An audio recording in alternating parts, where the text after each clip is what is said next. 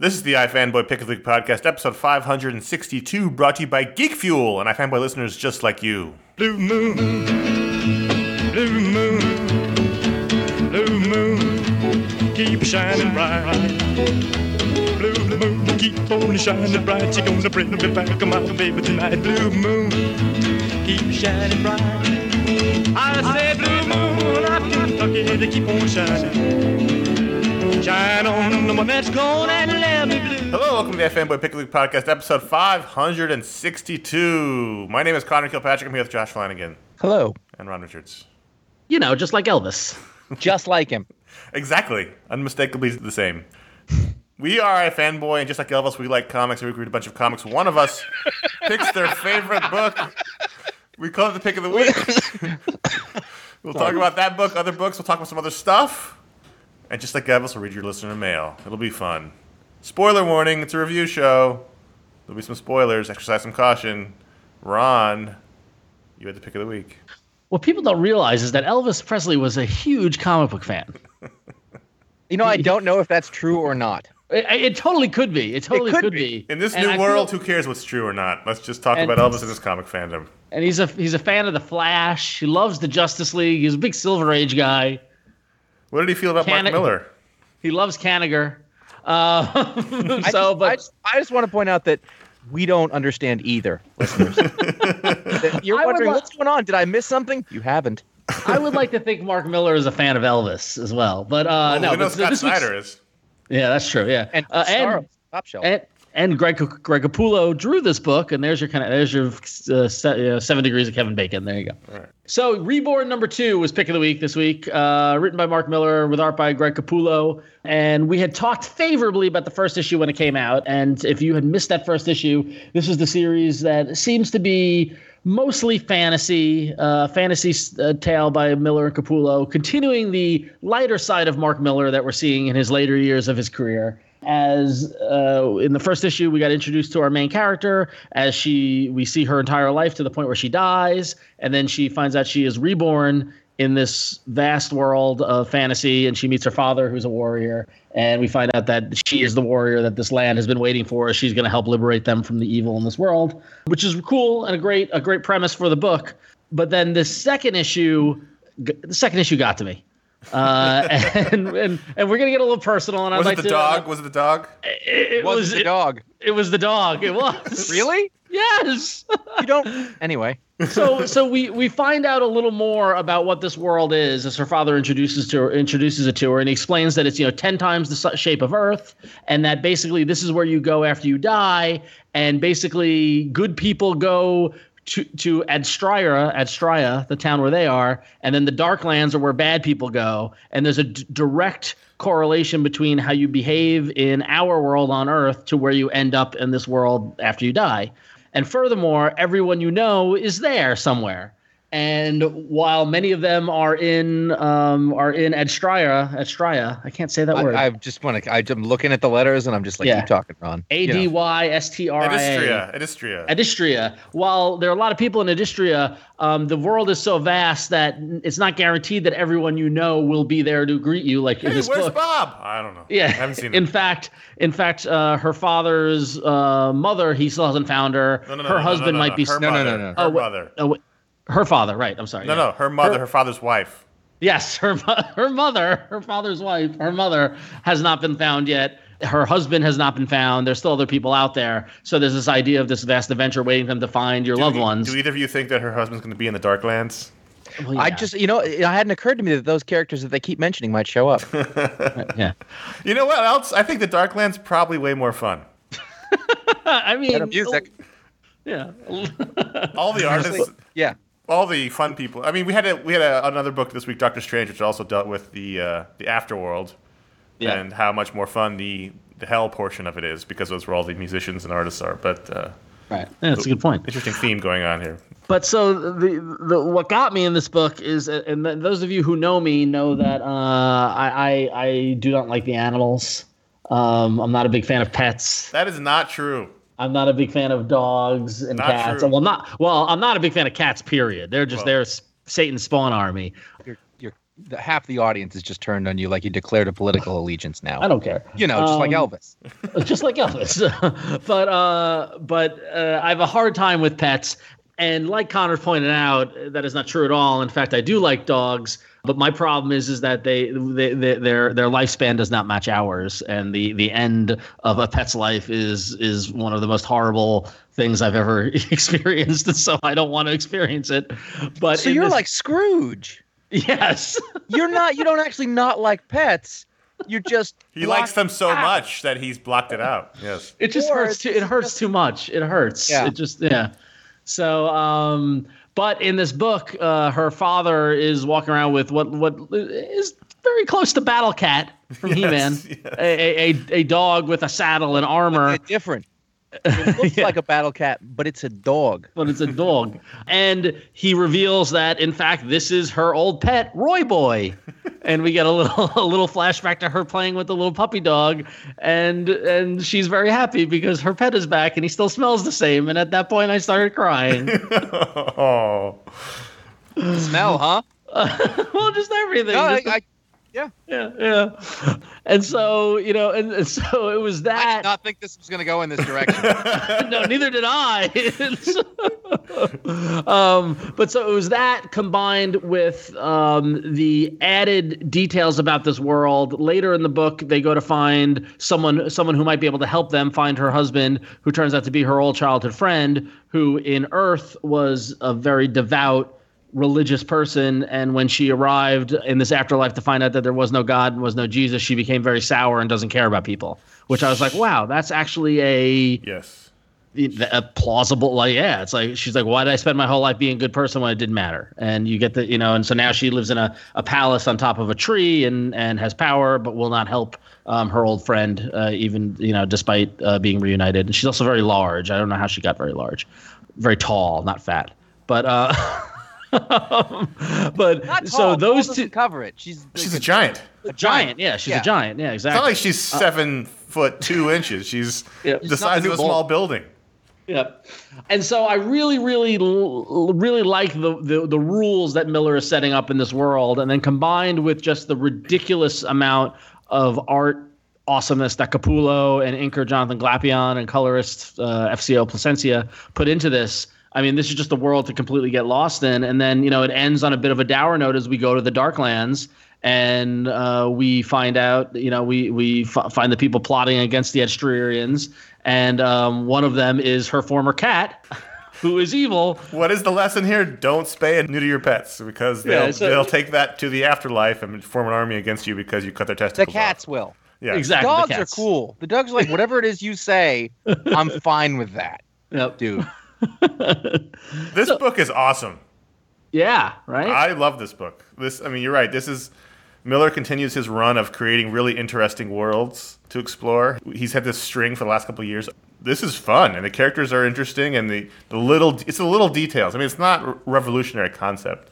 You know, it's even sort of biblical, but it's the little details he puts in that make it interesting, and the art is just you know, Capullo it, was able to shine on Batman, but here he really gets to go nuts because this isn't a quote unquote real world. So you've got giant tree palaces and battle cat dogs and samurai warriors, and I mean he gets to just go crazy in this book, and it's it's really really good. I yeah. love it. And it and it's the kind of thing where it's like it's it's so vast and so wide in its scope that yes, you know, like the, this main thrust is is the main character trying to find her husband, but then you've got the the battle between the good- the good people in the Darklands, but then you get the sense that he can build he can revisit this world and tell stories in it for time to come, and it you know it's really compelling. And i like how it's taking the little connection to, between how you live your life now and then the the the ramifications in this afterlife in ways that i that are very clever to be honest. You know like the you know the idea that pe- you know everyone is the, this this beefed up version of themselves and there's some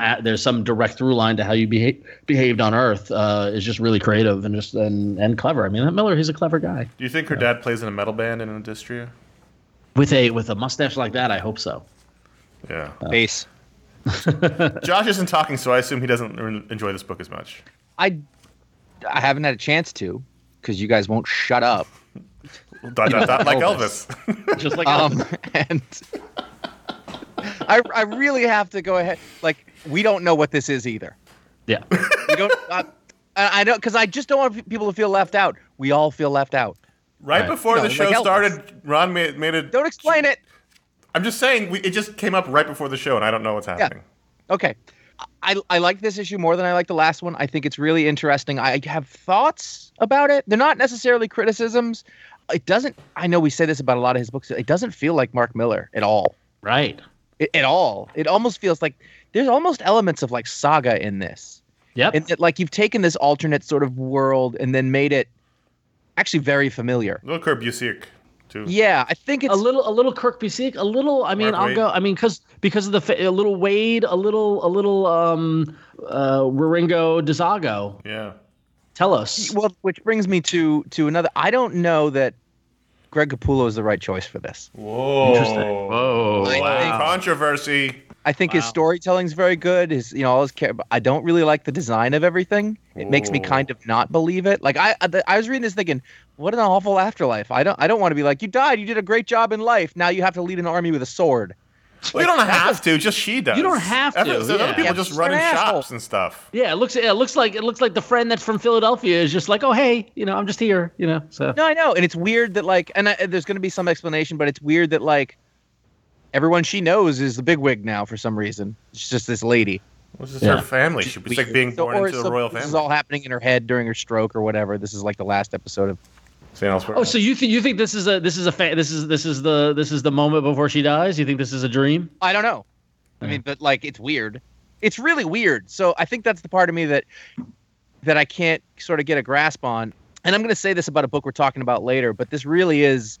It's funny. It's one of those. Oh, this is what you're supposed to do with a comic book. Right. in, in terms of like just make it wacky and out there. And it's funny because so many of Millar's other s- properties do lend themselves very well to a, a high concept pitch in a movie or whatever. This would be a weird movie. Like I don't know that this would be an easy one to sell.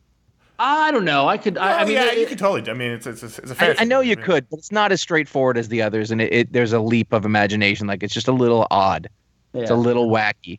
Um, I mean, the, the well, and Millar's a little wacky, but it definitely has more echoes of 80s esque kind of fantasy, you know, um, never ending story kind of, although it's more children's but yeah, but that that idea of it. so it's like it's really interesting. It's compelling. I'm I'm not gonna not read it. Like I I I'm curious where it goes. What is this?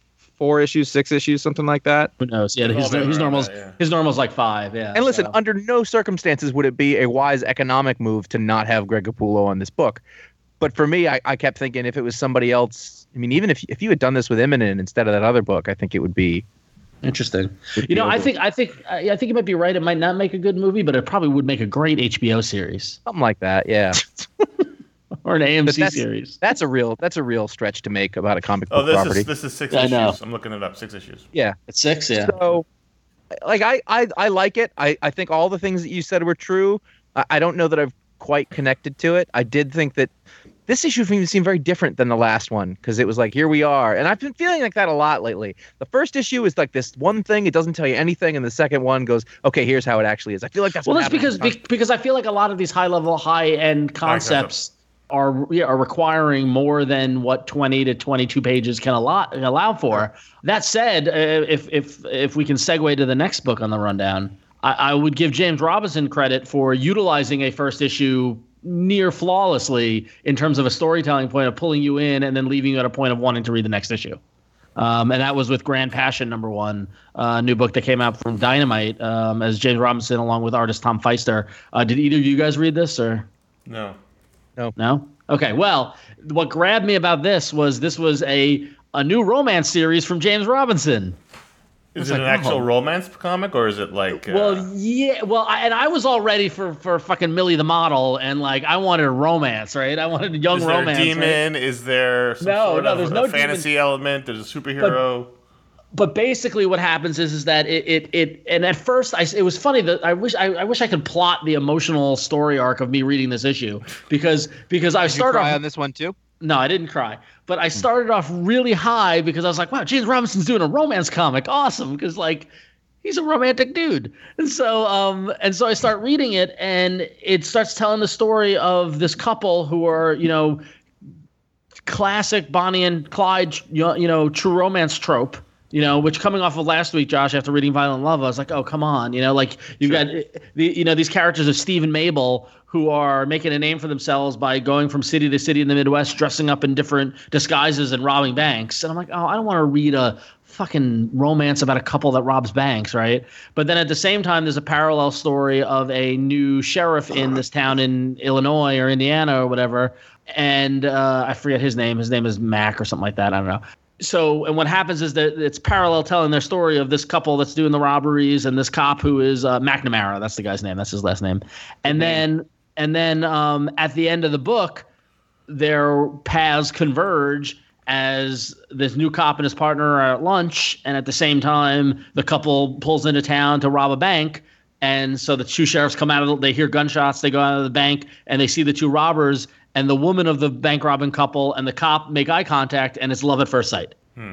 And then, of course, the bank robbery partner gets shot, and now she's on the run. But turns out he's McNamara is the one who shot her partner, and that even though she's clearly in love with the guy, there's a code, and now she's got to kill him because he killed her partner, and that and that's how it ends, and that's and that's where the story goes. And by the end of the book, I was like, oh, I am in on this because this is great. It was contained. It set it up. It introduced you to the characters and gave you the the conflict or gave you where the thrust of the story right by the last issue and uh, right right by the last uh, I was gonna s- la- last page. And with the last page, I can't wait for the next issue, which is how it's done. Uh, you guys should check this out. I thought I was hoping I was hoping you seeing it on the rundown would I. Would, I did, but I didn't have time for that. yeah. Okay. That said, uh, Tom Feister. What do I know him from? I don't know. Uh, look it up while I'm talking, but uh, I don't know if he's an artist on James Robinson's level, if that makes sense. Well, that's the dynamite problem, and that's Yeah, why I often exactly. end up not reading their books, is because Yeah. uh, But I gave it a chance because I liked I, the mix of James Robinson doing romance would be great. There's a couple of very complicated pages in here with lots of panels, and I I give him credit for trying, but I, I just wonder if you know I wonder how this book could have been better with somebody with more experience. You know, um, not to say Tom Feister's bad. I mean, there are a couple of cou- couple panels, couple pages. He's older than us. it's not. But it's not good. even. It's not. I don't know if it's an experience thing. I think it's just sort of a dynamite style thing. Yeah, yeah. Says he worked on Ex Machina. Did he? Or? As an inker. I think so. Yeah. Because it was funny you say that because I was like, you know, I could see Tony Harris drawing this, but He had to been an inker. Yeah, he's he's listed as an inker. If you go to his comic book DB page, he's an, he was an inker Yeah. in Ex Machina. yeah, That's why I knew that. I knew I knew the name. Yeah. quite well. Yeah. but anyway, it was it was compelling and really interesting, and I like the idea of James Robinson doing romance. I wish it was a little more nice romance instead of violence related, but uh, but yeah, it was interesting. Is this first segment going to be the segment where everybody talks solo about their books that nobody else read? It might be. Here so, but we It get to be. listen to Ron for. Well, can we 25 let's mix it up. Let- Let's let's hear from Josh then next. Let's let's swap it. Okay, so you guys know that I was a big fan of the Lucifer comic book series back in the day. And the Sure. TV show, right? I've never watched the. I television believe you called that book your favorite book at the time when it was out. Probably that sounds about right. It was one of those long ones that get you get into it, you know, like a like a novel that you're reading over five years or something. Or like that. Elvis. just like Elvis. Um, What I like is that I introduced it and you guys are running away with it. Oh, that's what I like. That's how it usually goes. it's very difficult to not say it after all of the sentences, like Elvis would have. he'd go, he'd go, yeah, just like me, man. Um, you know, like Elvis. yeah. Uh, it's Lucifer. Lucifer. Right. So when they brought it back at I don't even is it even Vertigo? Uh, when they brought it back, I was notably cynical uh, because I don't know who Holly Black is. I know who Lee Garbett is, and I know that he likes Jaws, so I like that.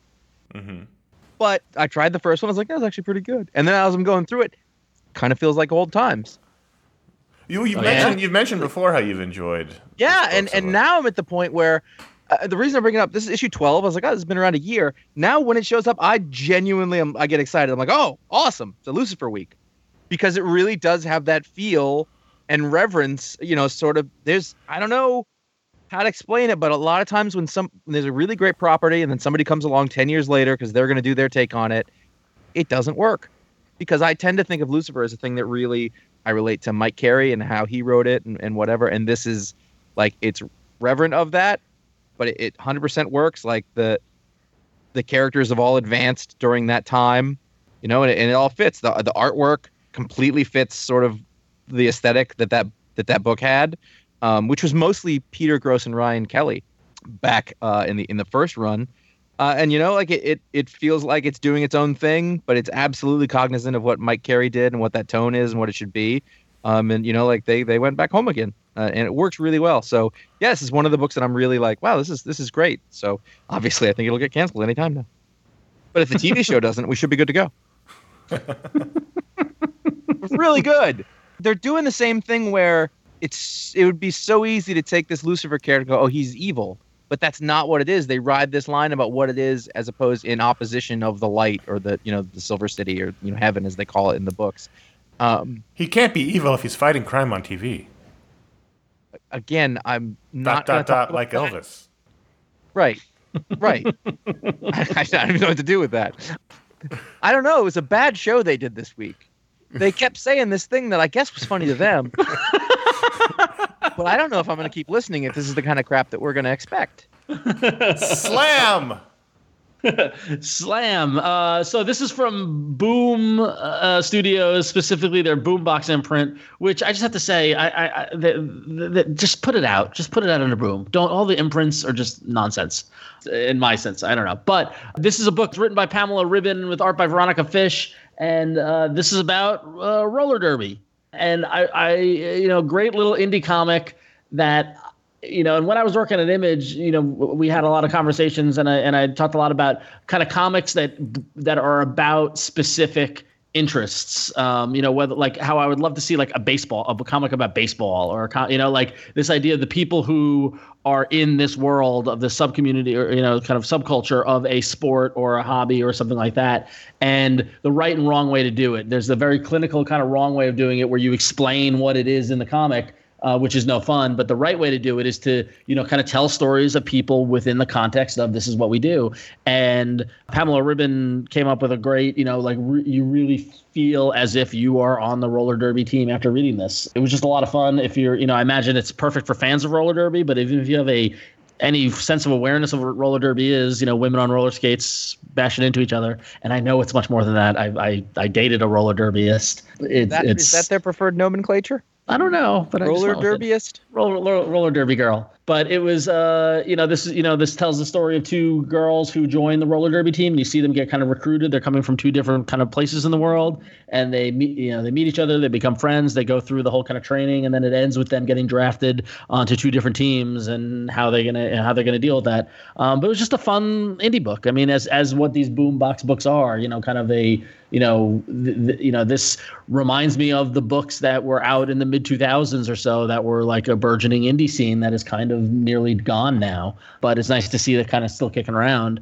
Um, and this was fun. This is just a, you know, like it, it was just a fun, very, very specific topic, but but still entertaining. So I I want to I want to go ahead and make sure the audience recognizes that Ron, uh, when it was his pick, really went and did his due diligence here.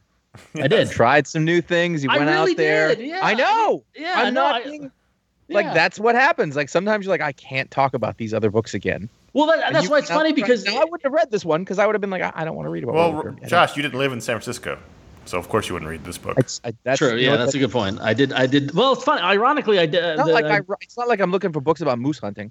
Right, my, my ironically the, Oh, the, no. the, the the roller derby girl I dated was in Connecticut, so that wasn't even in San Francisco. But I have seen more roller derby in San Francisco than on the East Coast. Yeah. Like That's- it's pretty hard to not see roller derby in San Francisco. I've only been there a lot, and I feel a little, and I, and I feel like like oh, there's roller derby. It was like when you couldn't not see people playing Pokemon for like that six weeks when that was a thing. Yeah. Well, what's funny is that is that actually like, and you're right. Like as I, I mean, it's funny because if you're looking at this, the rundown of this week, you know, we're not talking about any Marvel or DC in this top in the in the top half of the show. Um, Lucifer, and I don't know. Lucifer, Lucifer.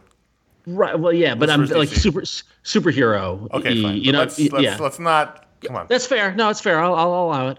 But um, he also just called this boom book an indie book. It is well, it an indie is, book. isn't it? Indie Boom's Yeah. indie. Oh, it's a boom book. yeah, it's boom. independent. Well, come on. They have a CEO, So Anyway. uh, you can anyone anyone can declare themselves CEO. but then there's but then there's CEOs and there's CEOs. Anyway, what grabbed me about this as I'm looking for a book They have to, an you know, on Wilshire Boulevard. as I'm looking for a book, you know, as I'm doing my due diligence for the pick of the week, uh, it was the cover that got me. The cover was, you know, pink and green and yellow, very like the cover. You can't really tell it's about roller derby from the cover, but it just seemed very So I you mean- opened it, you're like, ah, crap, this is about Roller.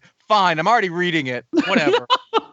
I was expecting more pink and green. That's what I want out of my comic book. God damn it. You know, this isn't bad. Anyway, so check it out. It's worth a, worth a look. Uh, I like I like seeing different things in the in the market. So there you go. Briggs Land number four, and am I the only one reading this? No, I'm still Yes. reading. I'm fascinated by it. Josh, You're why aren't you reading one. this? I there's too many fucking books. But this is so like up right your up your alley. This is I know. Brian Wood doing po- political, um, re- relevant to the now culture stories. I totally don't want to read that now. I'm just gonna say, Connor, you might want to word it differently. Con- Josh, in it's 10 years, you can revisit this book and you'll enjoy it quite a bit. That's fine. Josh, it's a very Vertigo esque Yes. book by Brian Wood that I think you would enjoy. I'm making a I'm making a gesture with my hand and mouth right now. It's uh, I'm not going to tell you what it is, but I think you could see Elvis doing it. it's um, it's it's it's about a, a white supremacist uh, clan in upstate New York. I don't want to read it. You you you really do. It's um, Clan with a C. Clan with a C. Yeah. Oh, that makes a difference. And uh, last issue, there was a there was a big dramatic event that happened. A shootout, people died, people were exposed, and and because the main thr thrust of the story is that the patriarch of the family is, is in prison now, and his wife is trying struggling to take over the family. And uh, in this issue, it was kind of just a, kind of a small issue in which we just see them going about their daily lives. You see them, the wife p- putting up fence posts, but mostly you see the oldest son deciding he's going to uh, buy out his partner. So he he's the bookkeeper of the family. He's been uh, laundering money through the local hardware store, Hill's Son Home Value, and he decided I'm just going to buy out my partner and take over the store. And he- the guy doesn't want to sell, and there's a there's a bit of a negotiation process that happens, and it sounds boring, but it's not.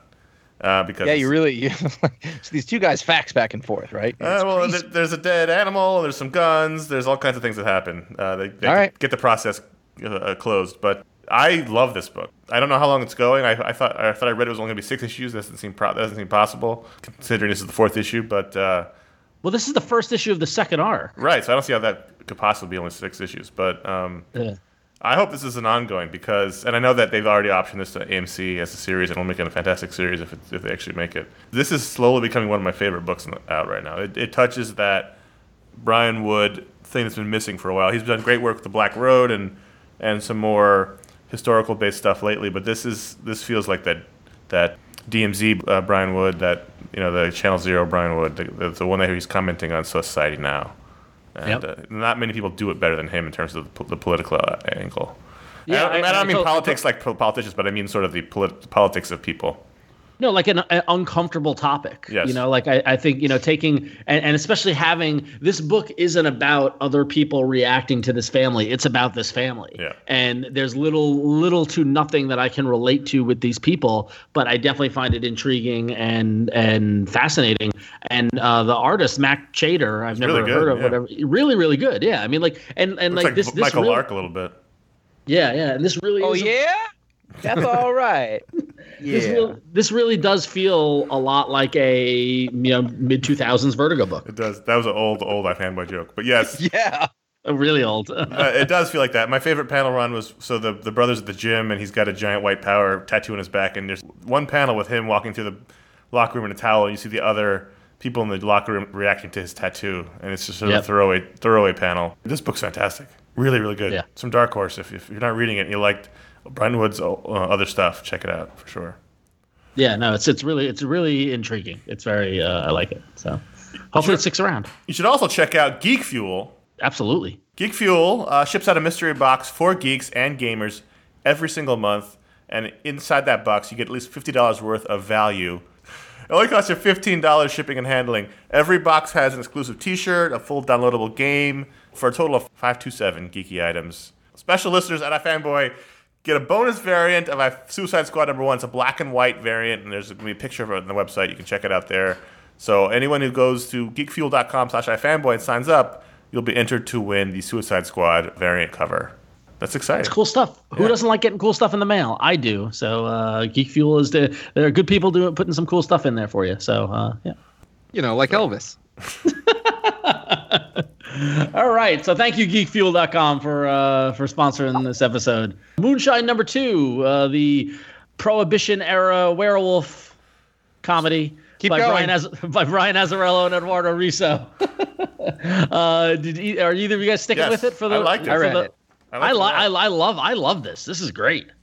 Like I don't, I don't care. I don't care that there's a werewolf. I do not care. Yeah. This was better than the first issue, which didn't go far enough to tell me what I was reading.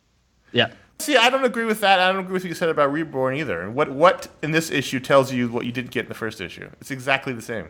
Connor, I don't give a good goddamn what you agree with. I just, I just feel like I didn't have a, an idea about what the book was at the end of the first issue of either of those. It's the same as this book. It's a guy trying to get this. I know, I just said a that. werewolf. Yeah, I, I get it. This It's fine. gives you no new information. I'm just trying to figure out what you what you think that this book gave you that the other issue didn't give you. not information. It's what the book is going to read like, what it's going to feel like, what kind of story it is. Not necessarily what the plot is. I don't, I don't know. But I- listen, you're a special flower. You get to have your own feelings. I, I read it. I thought I liked it better than the first issue. I don't like werewolves at all, though. It- I mean, it's but it's it's funny it's because like I was roller I'm, derby. I'm reading I'm reading this book and like yes, there's a werewolf in it, but it doesn't feel like there's a werewolf in it. Really, because I saw a werewolf. Eat that guy's By the head. way, He ate that by guy's the head. way, yeah. is the is maybe the one thing that Eduardo Risso's not that good at drawing. wow. Like I just it- like it wasn't horrible, but compared to everything else he does, I was like, that's kind of a kind of a whack ass werewolf. All right. It wasn't. A, it's not a great werewolf. I think this is like vintage Azzarello and Riso. Yeah. I thought it looked fantastic. I love the, I love the layouts. That's It really did. interesting Other than panel that, yeah. compositions, and these ca- the main character's fun. I mean, it's it's funny because like I, I like I like the story. I mean, and part of it, is, I think part of it is tapping into my missing um, Boardwalk Empire.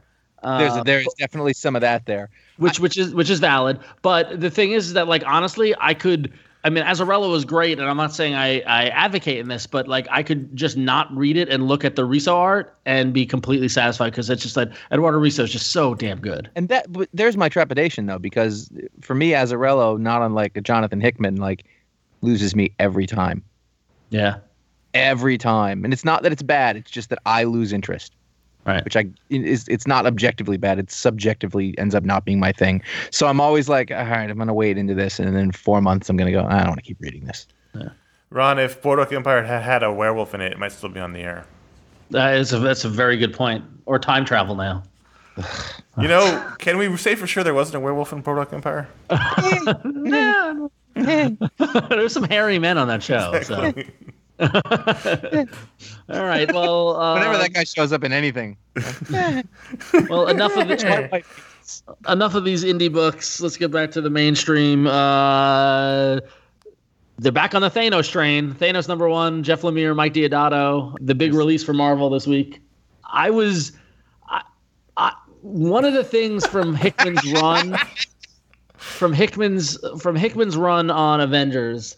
One of the things I liked was those new characters that he introduced around Thanos, including Corvus Glaive, and and then this issue they kill him. So I was like, oh, well, that's a character I liked. They didn't have to kill him. Have you seen him since? No. Well, there you go. Yeah, probably. But uh, yeah, no, so basically Th- Thanos is back, and he's actually, you know what this reminded me a lot of, and maybe just because of we've seen to you know bathe ourselves in Boardwalk Empire and Goodfellas and things like that. But this reminded me a lot of when the the boss gets out of jail and wants his territory back like And- uh, like like Which Peach boss? Lamana.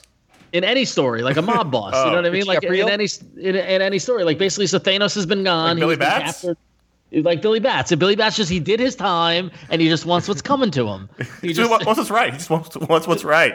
what's right is what's right. Just do what's right. Um, Do what's so right. yeah, so Th- Thanos has been captured. He's now he's now back into the wild because of the events uh, that are going on in Civil War, and he shows up on an old planet that was his that Corvus Glaive is is ruling, and he kills Corvus Glaive and takes it over, and he's slowly building up his power empire. So that that's the the gist of this. Uh, it was all right. Hmm. So It's it's like it. It's the like the uh, Mike Deodato, Frank Martin, and Clayton Cowles. That's like oh, that's the uh, that's the Marvel like yeah, minus. the- yeah. Oh jeez. well, no, like they'll put him on a big book, but like no, nobody's getting excited about it. Yeah, yeah. Like it's good, it's a fun, but it's not like boutique stuff. It's it's like these are the guys who will get it done at a very high level, you know. But it's not Frank Quitely, right. If that makes sense. God. Oh, could you imagine Quitely on this book? Oh, that'd be. Amazing. can imagine Quitely on any book. any book. Uh, what about on the on the on the werewolf book? He'd be great. He'd be He'd be great. so mad. He would draw a great werewolf. It would take him four years for all the hair. Yeah, that'd be great. Oh man. Jessica Jones number two. I am very conflicted about this book. Okay, so so did you not like this issue? No, Because I, I'm because conflicted, Ron. I have feelings on Right. both sides of the coin. On the one hand, I did like the issue. On the other hand, I don't like what they're doing to Jessica and Luke. On but on the third hand, I guess it feels appropriate because in this, in, at least in this world, Jessica always fucks everything up. right. But it also doesn't really jibe with what they're doing in the other. Marvel Well, that, that's my, that was that was my big complaint about it when uh, on issue one. But I liked issue two a lot more. Specifically, the conversation between Jessica and Luke in the beginning, which then has Luke smashing the the uh, the car door into the sidewalk, saying, "Everyone told me." Like that, I was like, "Oh wow, that that, that shit got real." It just like it just it just it feels like this is appropriate for the Alias book that they wrote, but not for the ten years of comics that came after. Right, and that was my problem with the first issue. And so this is my problem with the second issue. That's valid. Yeah. I think that's valid. But also, you know, the guy who created her. I get it, and he wrote all those comics, those ten years of comics. So I don't know what to think. I liked her fighting Hopefully- the spot. That was funny. Yeah, the, the, I love the Spot. Period. It's a great character. Might be one of Mark Waid's best. I didn't read it. Okay. But now that I'm thinking about it, because I remember being not sure about the other one, but now that I'm thinking about it, I kind of want to read it again. But I know that I'm going to come out of it in exactly the same way. Well, I'd be Sure, curious. To, I'd be curious to see what your take on it is, Josh, because I feel as if I, I feel as if when it's good, you're more forgiving of the things that me and Connor tend to nitpick on. Which is what I think what happened when we talked about it last time. Yeah, yeah, It was like if you just look at it for what it is. But you know, you're right. Like I was, I remember being mad that I don't know. They got a kid and he's she's hitting he's hitting she's hitting the daughter, and I was just like, no, you don't do that. Right. That's what But it just I'm doesn't sure make there's sense reason. to me. Yeah. Well, they have they not explained it yet, or did they explain No. it? It was stupid. It hasn't explained No. it yet. And she's been in jail. She says she's been in jail. Like, what is that? Like, yeah, it's it's very much the throw you into a story that you don't know what's going on. Which is Uh, fine. I just don't like yeah. what's happening. It just doesn't. I don't. Yeah. I don't have a problem with that. Well, the question really is, do you still trust Bendis in that instance? Because there's people who you trust to do that, and we definitely used to, but I don't know if we still do. right. So, Ron, in that panel where we see, I really like the page where she's going back to the office and she's imagining all the stuff that could be behind her door. One of them is the Yep. cops, one of them is the Avengers, and the third panel is all the characters from the Netflix shows. Yep. Um, is that Wolverine back there? I think it is Old Man Wolverine, Old Man Logan. What what is he doing there? I don't know. He's not. He doesn't have a Netflix show. Yeah. I, I think it, I think it, I think it was that that's supposed to be like it's the you know it's the the authorities then it's all the superheroes then it's all like the street level Oh, underground there's ones. and I Spider guess- Woman too. Oh. Yeah, so I guess under I guess Old Man Logan's in there. That's her Uh, buddy. For some reason, I thought it could be Misty Knight instead of Spider Woman. Never mind. My whole theory's blown. Oh, I thought it was Misty Knight instead of Wolverine. What? Infamous Iron Man 2. Let's keep on this Bendis train. I liked this Yep. issue. I liked it. I liked it. I liked it a Like, lot. I- Although I found I- I myself don't- reading, I, I found myself reading it going, "Why is Ben Grimm being a jerk?" yes, a little But bit. Yes, Yeah, Yeah, but because it's Doctor Doom. but he didn't even Right, knock over but- those vases. those knocking over those vases at the Latvian embassy was uncalled for, and and not like he of all people should understand that the people of Latveria do not equal Doom. He's really mad about something. you got to think this is a guy who's been frustrated for like 50 years, 55 years. Like he's he's he's had it. He's had it up to here. And now everything's changed on him? No, I'm not taking it anymore. I made a rock, I'm strong, and I'm letting it out. Right. I like it. I don't know. I I, thought I, it it's yeah, it's just weird enough. Yeah, I liked it. It's good. I liked it. Yeah, I, I, I, this is I, I, Josh. You hit the nail on the head. It's just weird enough. I like it. Yeah, I'm, that's the extent of our really like our, our astute reviews. I liked just, it. just weird enough, just like Elvis. Good. That's that's you true. know, you know, That's- just like Elvis. That's true. So, Josh, did I got to ask you? Did you read any comics this week? I did. I read a I read a bunch. Okay, but I, like- I didn't have a bunch that I, I felt the need to like say a whole lot about. you But- want, but but, we have we have a list. but there is one. Yeah, I did read GI Joe Revolution number one. Okay, and It's pretty weird. Did you guys both read it? no. no, Really? What is what is the premise? I I I, Well- I, I think I'm chasing. I'm done chasing the GI Joe dragon for a while. Like I tried to chase the Okay. original Marvel dragon, and then I tried to chase the Cobra dragon from that great series from ten Yeah. years ago. I understand. and I can't chase it. this is the point where okay, this is written by Aubrey Sitterson, and you have to recognize where he's coming from. Um, which is he's big. He's a big. Uh, he Pittsburgh? sort of is to wrestling what we are to comics in that sense. What Like he has that kind of like he loves the wrestling. Okay. Sure. Um, and so he's gonna have that aesthetic a little bit if that helps with GI Joe. Mm-hmm. okay. So this is in the aftermath of some sort of GI Joe versus Transformers thing, Oh. which for me, big red flag. right.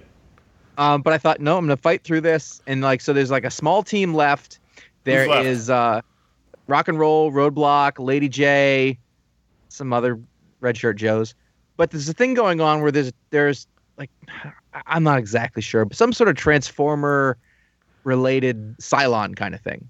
So they're Hmm. taking over some of the Joes, and so none of this little band of Joes knows who's real and who's not. And it ends with and it like it makes rock and roll go crazy, basically, and he shoots the hell out of somebody who who is a Joe that you know, and kills him and finds out he was not a robot uh, plant. It's just that the other Joe thought that rock and roll was too, so both of their paranoia and and rock and roll came out on top as having killed him, and then he was like, he wasn't even a robot. He was very mad. So this was It a was- Joe, this was a named Joe. This was a Joe I might have Yeah, in a box yeah. somewhere. Oh yeah. It, it Quick was a baby. No, Quick Kick was in it though. Quick Kick was in it. Interesting. Was it Jinx? Yeah, no, yeah, Quick Kick was in it. Was it Jinx? No, no, no, no, no, no, no, no. Was This it is Doc? this is more this is more roots level. Was it? Jinx uh, is- was it? Was it?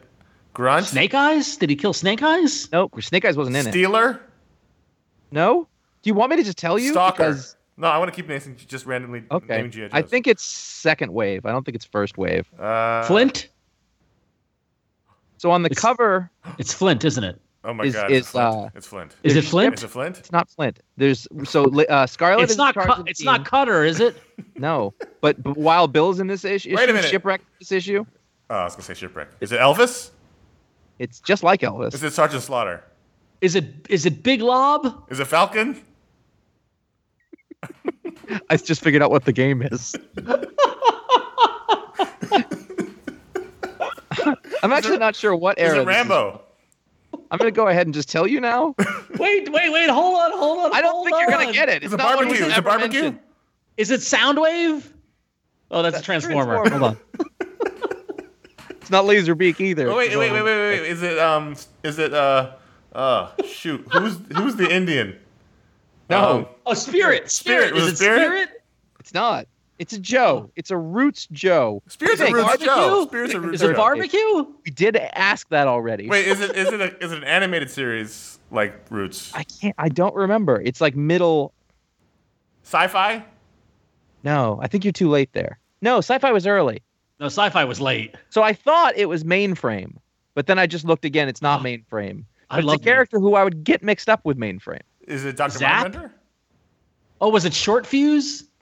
That again, Tunnel Rat. that's from another movie. What about Crankcase? No, you're just looking at a list now. I can tell. I'm not. I'm, I'm Dial, going off the dial top tone. Dial tone. I love Dial Tone's backpack, by the way. Di- Dial tone is great. I love dial it? tone. It's not Dial Who Tone. was it? Ah. It's Grand Slam. Rock Rock and Roll Grand killed Slam. Grand Slam. I don't even know who Grand Slam is. He's just sort of a mid-level, but he's a real like he wasn't just somebody who's uh, dreamed up for the cartoon. Oh, I remember this dude. Yeah, Oh, Slam. he's the one with the jetpack. is that a jetpack? I don't know. He looks all lasery. That's the He's best. got I a can jet, tell he's you. got a jetpack. Oh, he's So been around since basically, 82. if you he's can- an old school. He's original. He's old school. He's first wave. yeah, Yeah. yeah, yeah, yeah, yeah. Yeah. So basically, if you can not have to have that other kind, you know that that kind that was like the the GI Joe Cobra kind of thing, and he's not trying to do. It's almost like the cartoon, but with killing. Is is is this canon? I, I mean, Well, is it what isn't canon these days? yeah, Connor? at this point they've rebooted enough. To, I don't know, but it, it is for what it is now. You know, what, what, the what do you think? That, what do you think the, the Hasbro GI Joe canon looks like these days? that binder is just like. I have a better question for you. What percentage of the listenership dropped off during that segment? Forty-five. Oh, another character. I think another character. Oh, one of the characters. I don't want to give it away, but one of the characters is revealed to actually have been a plant, and they and they kill him. So we don't know where the real version of that character is. Uh, Grand Slam. He's got a double first name name. He's James Barney. Yeah, that'll happen. from Chippewa Falls, Wisconsin, and he's he has the rank of E5. Nice. Yeah. All right. Well, he did. Nice. I'm sorry, he's dead. I, I, I enjoyed it. I, at first, I was like, "Oh, I, I don't think I'm gonna like this," and then I, because I wanted to. And Then by the end, I was like, "This is just wacky. I'm having fun with it. It's cool." Good, as it should be. Yep. All right. All right, so those are the comics we enjoyed uh, this week. Uh, but but every week we ask the uh, iFanboy patrons, the loyal supporters of iFanboy, to vote and pick a pick a book they want us to talk about. And this week's pick from the patrons was Ether number one, written by Matt Kindt with art by David Rubin, who did everything. The This was the art, far and away edits. pick. This was like double the closest. Uh, Yep. Closest competitor. So, so first issue of a new series from Dark Horse. Uh, Matt Kindt is known to be a little out there, and uh, this continues that trend. I thought. I was about halfway through this and I realized I don't think I've ever actually liked a Matt Kindt book. I I realized that when I saw his name on the front. I like I like his like I like the early stuff. I like his. Like Elvis? What? of course, you'd you know, say you that. know, you know, like Elvis. Uh, that's not wrong though. Seriously, son. I mean, You like Matt Kindt Sun Sessions? I don't. You're not kidding. Blue Moon of Kentucky, keep on Um, shining.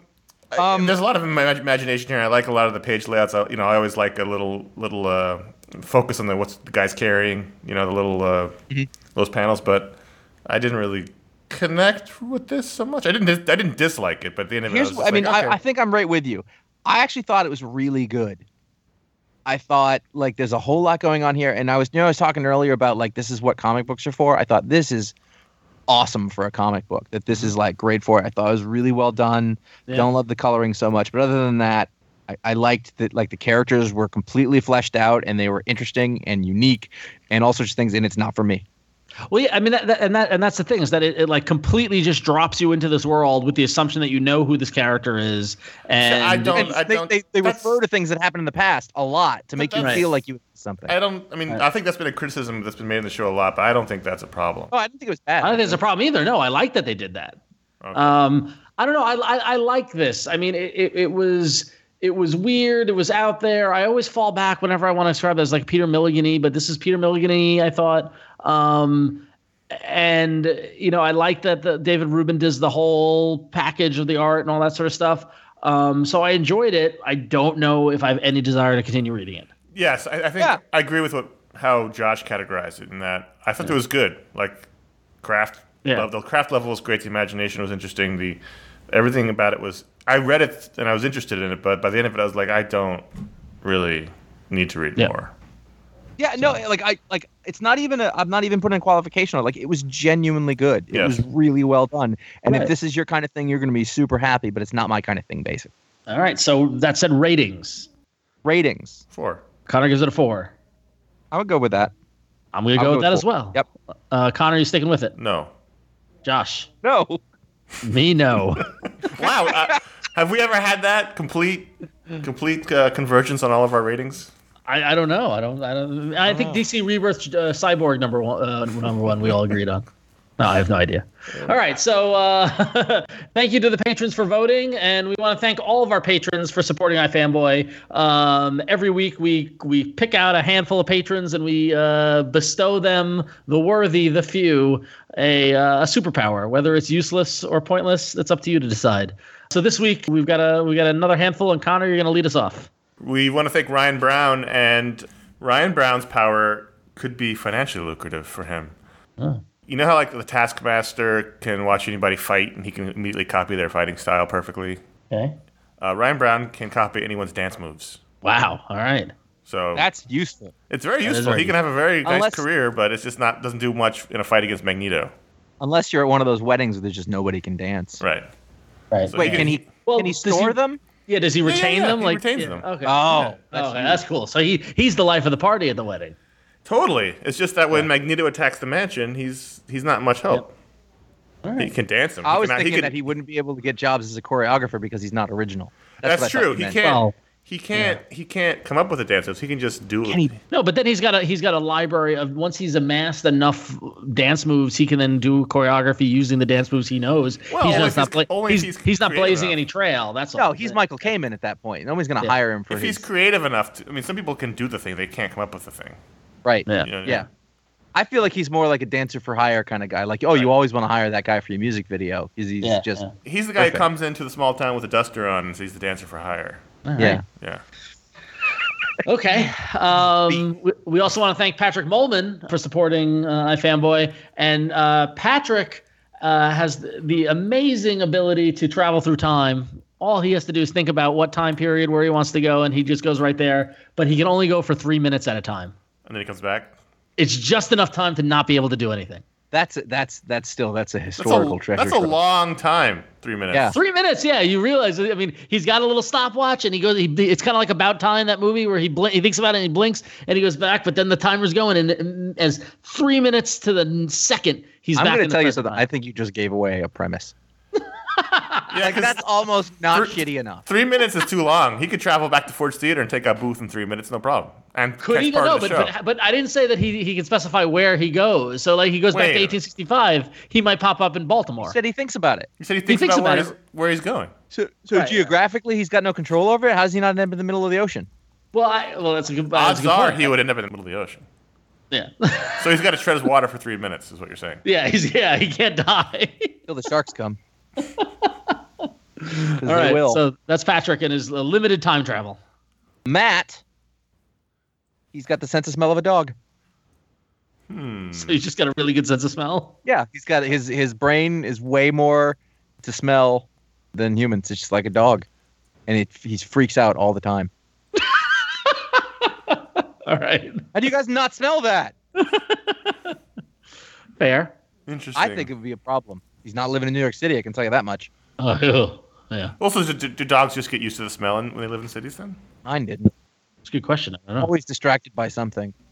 The fall is a problem too, because it's all the leaves and there's shit under them. Ugh. Literally shit. Okay, last last right, so power. John O'Neill, uh, sim- sort of similar to Josh's in the, in the animal vein. John O'Neill can talk to birds. in bird speak or in English? He just Like he understands them; they understand him. The, Okay. the problem is, Like Yeah. a Wookiee and Han. yeah, but the thing is, like, he can't control them. He can just talk to them. So Oh, not- sure. No, I understand that. Yeah, no, but he's not there. Whis- he's not there singing. He's talking like we do, but the birds understand him. right? Exactly, like Star Wars. But Okay. But but he's like birds are idiots. Or he's like, man, those birds, they know where it's at. But it's not like he can make him go spy for him any more than you can make a human being go spy for you. Well, if he could, like, if he could, yeah, if he could talk a bird into doing it, if he Sure. if he cultivates a relationship, and yeah, maybe after after a while, he's he's best friends with say a parakeet. He can get the parakeet to do something. But uh, he who controls the seed. You know what I'm saying. All right. So thank you, Ryan, Patrick, Matt, and John for supporting iFanboy. And if you want to get on the action, if you want to vote for a book for us to, to talk about on the show, or if you want a dumb superpower, go to patreon.com slash iFanboy. Uh, there you can sign up for as little as a dollar a month uh, to help support iFanboy directly. And we thank everyone for their support. But that is not the only way you can support iFanboy. Josh? Heck no. You can uh, like Elvis. Go over to ifanboy.com slash support, and there you can go shop. You know, if Elvis had an Amazon account, it would be absurd. Oh, God, it'd be amazing. So- Wouldn't it be great to like walk in on Elvis when he's on Amazon and you want anything? And you're like, yeah, can you get me one of those? But if he did it, I would definitely use the link on our uh, support page because I think that would really work out for us. Uh, But we also think that I don't know if you've noticed, but encroaching at the outer edges of your lives as the election drops behind us uh, is the holiday season. So we would like to remind you and and and and humbly request that uh, when you're doing your Amazon shopping on the holidays, make sure to use the iFanboy link uh, because that is a big deal for us, uh, and we we're very appreciative of it. And you it, also, it doesn't cost you a damn thing. All you got to do is not use one from one of those other podcasts. And I just want to say, who got here first? I mean, let's be honest. Still here. I know that So- neither, neither one of you guys watch TV, but for the advertisers, about a week ago, it was Unleash the Hounds of advertising. It was Oh, like- was it? They were like tapping at the edges in the beginning of November, and then last week it was just sort of like now everything is holiday is uh, Christmas. Yeah. ca- Yep. So uh, for a little while, I would get it a little through Hulu, but I paid the four bucks extra because now, I- now I didn't Yeah. get those ads. Also, right there uh, is is a direct donation link uh, to PayPal. If you just don't want to deal with any of those other things, and you, you'd like to help the show out directly, um, then you can you can do that there too as well. And of course, we thank everybody who does that. It really does keep us going, and we appreciate it. Yes, indeed. All right. So speaking of Amazon shopping, uh, leads to our first email. Uh, Connor, why don't you read it? Because I think it's right up your alley. Fielding from Michigan writes and says, I'm not a patron, but I do order a lot of stuff with your Amazon link. I just got a house and often buy tools and light bulbs, the expensive ones, and stuff for my kids. He bought a house with his link. So did I. I would have noticed. I like that he buys he buys light bulbs, the expensive ones. Nice. LEDs probably. I would. I've been thinking about this. though. I've been thinking about this since 2009. My father gave me an antique cabinet with a glass door. I use it to display both my comics and I'm, I'm reading and some of my complete runs that I like a lot. My question is this How do you order your comics on a shelf compared to in a box? Because until I got this cabinet, I only had them in short boxes. Uh, number one, first front to back, but on a shelf it's reversed. Then how do you organize them alphabetical, chronological, autobiographical? Do you mix publishers? Thank you and please hurry. I'm sitting on the floor surrounded by slippery stacks of comics and a 10 month old that just found out he can crawl. Run. I've never even heard of anyone putting their comics on a shelf like that. That's pretty cool. I mean, it sounds like he's got a pretty cool glass case. No, I'm not Um, saying it's not cool. I just don't even. I wouldn't even know where to begin. Are you standing them vertically? Because that's a problem with comics. yeah. It sounds like he is. I don't even know I, how that works. Well, I feel I feel like you got to ignore what it is, comics versus books, and just as, as trades or whatever. Is that the the organization on a shelf is different than in a box? But how And do you just even know what you're looking at? You're just seeing a bunch of, Yeah. you know, like uh, backing boards and, and the sides of backing boards. Right. I tell you something. If they're not boarded, I'm stacking them. I'm not like on like like flat, Right. Okay. not vertically, because comics are unwieldy. Yeah. Like okay. Yeah. But also, I wonder. I wonder what if is he they're talking in. about when he says organized comics? I- Yeah, I wonder if they're. I wonder if they're in like he might have those little like those things they sell at IKEA where you put magazines in, you know, like kind of keep them up, or or he might have had them bound, you know, like the the whole bookbinding I've heard process. of people doing it with bound books on shelves, but just not Yeah. like s- Yeah. loose. All right, uh, let's just pretend we're in the situation. So we have to Okay. organize books on a shelf. How are you going to do Yeah. it? Alphabetical, chronological, autobiographical. I my bookshelves when I had bookshelves when I had when I had access to my books, uh, they were I did them alphabetical by title, publishers all mixed in. Yes, that's I, that's I did my trades Yep. before I got rid of my shelves. in yes. order. Yeah, exactly. And there were there were always exceptions to that because some things just didn't fit that right way. So if something was like Avengers colon whatever, or even if it didn't have that Avengers colon, then sometimes I'd put them with that anyway because that'd be easier to find it. Right the, the character grouping or whatever Yeah. i did s- i did separate hardcover well no no i didn't i for a while i separated hardcovers and, and paperbacks but then i mixed them all back in together I feel like that's a better system. Yeah. I did purely for space reasons because the, the shelves that were too small for hardbacks. Yeah, I, I, yeah, I think you got to do straight alphabetical. It's just easier to find stuff that way. agreed Chronological, I can't even imagine the, the headache that is to if you got some old stuff. By title though, not by author. yeah by title yeah not by author not by author yeah never by author Yeah, Right. that would that would break up your runs. Okay, yeah, it doesn't work. Just just working it out. There you go. all right our next email comes from john from brooklyn who asks which comics help you get out of bed in the morning i'm losing endurance running on fumes on the fury road chased by gastown and bulletown Ron said the Bart Allen death issue made him want to stand up and do something. I have no memory of that. uh, Didn't do what else? anything. What Like else? What else? Mark Millar's been great since he quit the Sex Pistols and joined the Clash. Stop snarking about what he was against and start fighting for what he's for. What helps you fight for what you're for? And then Ron, any recent hardcore band recommendations? Everything I listen to is old or by bands I've liked for decades. Thinking apocalyptic thoughts for more hours than I want to count. Thanks for your hard work. Entertainment helps. Is this is this Uh, email in code? It got dark. It got dark. It And definitely got after a dark. little, John. little while, I was like, I don't know why he's talking like this. And then he said he was talking about hardcore, and I was like, oh, that's why he's talking about this. like that became incredibly clear, and I'm not making fun of you. Um, but I- I am but a I- little making fun of Ron Moore. Yeah, no, exactly. But I think I think but the the important thing coming out of this is that we live in discouraging times and he's right entertainment does help and and and having escapism or having, you know, places to turn for that. I don't remember when Bart Allen died, but something that makes you, you know, feel charged is important. That said, I, I don't have anything to recommend right now. Um comics wise. yeah, it's really like comics are totally not that thing for me right now. Yeah. It would have been at a time. I think. I mean, you're you're that Clash Sex Pistols metaphor, by the way. Yep. Bravo! It took me Right. a minute. Uh, yeah, right? Think about I mean, it. that, that was good. yep. When I go, so that got me up. That right there would get me going a little bit. So Josh is a good metaphor, is what gets him out of bed. well, you know me. Like, do either of you think that that's not the case? Like, oh yeah, he was going on that metaphor for four days. I mean, he was, he was. It's good. And the thing, the thing is, I desperately want a comic to get me excited about life again. You know what I mean? Like I love that feeling, that charged feeling, and all that sort of stuff. It just it, it's it's. I mean, if anything, I mean maybe read March because it's it's it's timely and. Do you think there are too many comics, and that Yes. since we read so many, none of them really stand out in that way? I th- I think it's further than that. I think that you we're you know we're guys who've been in the music industry for however long. That too. I, I, I Yeah, just can't think of that's anything, what it feels. anything comics wise that makes me go, yeah. Well, that and we we have we have deconstructed them as objects for so long that it's difficult to be taken away by them. I mean, literally to the point of we've met most of the people who are making them, right? and so even that's a factor. So like they don't necessarily have that same magic. You know that I'm I'm using I'm using music for that right now. That's what I do, or like classic cinema. That's what I do for it. Like I'm too deep into comics to to be able to look at it the same way. Unfortunately. Right. But I want to I want to keep my mind open for when that can happen. You know, that's why I'm still reading them. That's why I'm still looking for them. You know, so But but you know, I also want to I want to clarify we're not saying we don't enjoy them or like comics. It's just No, harder, it's not it. harder to be inspired by them than than it was ten years ago. it's a, Yeah. but at the same time, like when Steve Dillon passed, I mean, like I, I keep thinking, I I've never stopped thinking about Preacher at all, and like if you've ever asked me, I'm as excited about it now as I was. I think I read it a year ago again. You know, that's still get like if I was to start reading that now. You know, everybody around would be like, please stop talking about it because it's that good. Like anytime, it's funny because anytime recently somebody asked me about the Preacher TV show, they're like, you watched? And I'm like, no. But Yeah, it's listen, like and then- like and then they have to listen to me go on about it. That still gets me me jazzed the way. so you do it know. like play dates and stuff.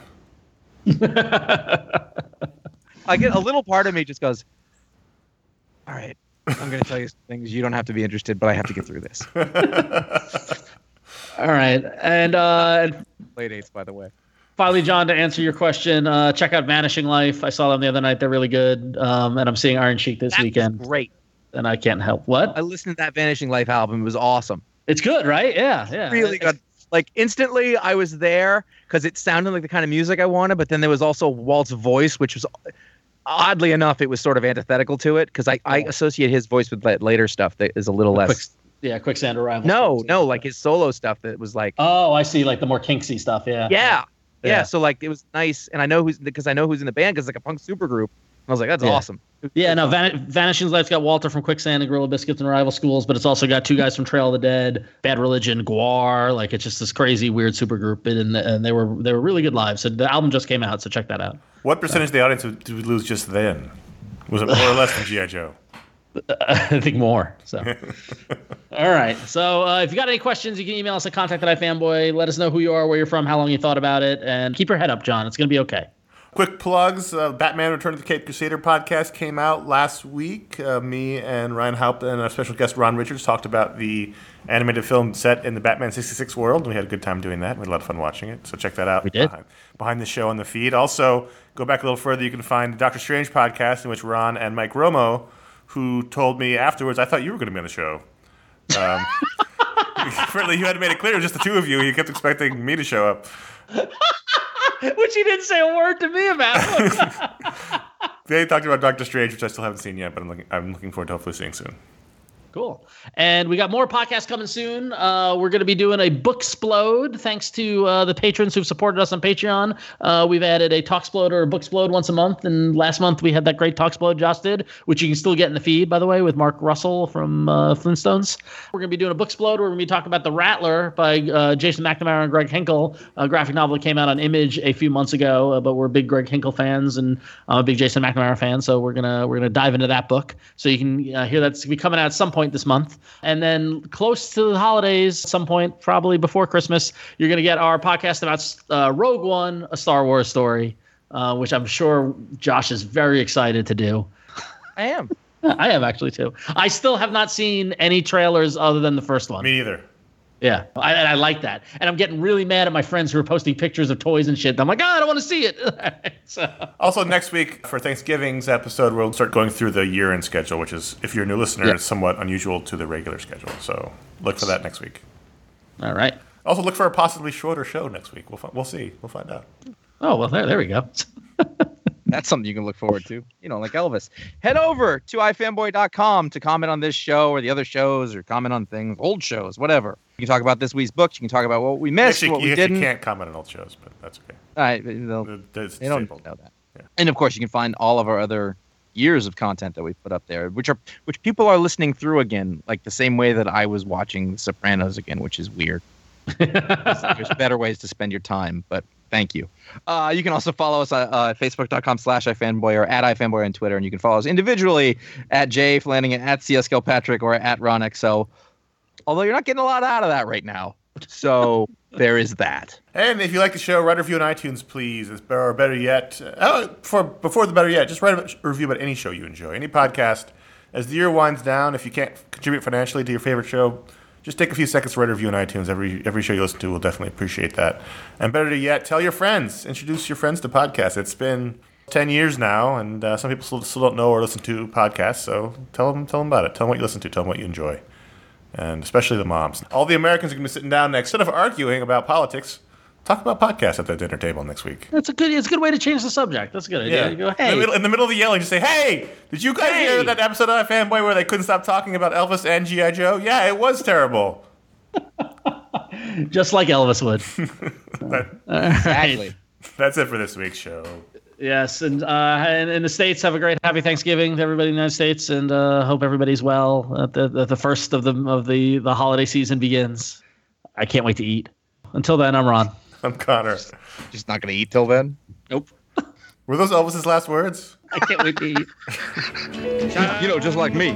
Man left me blue. Well, the heat was on one moonlight night, shining bright, whisper on high, love say goodbye.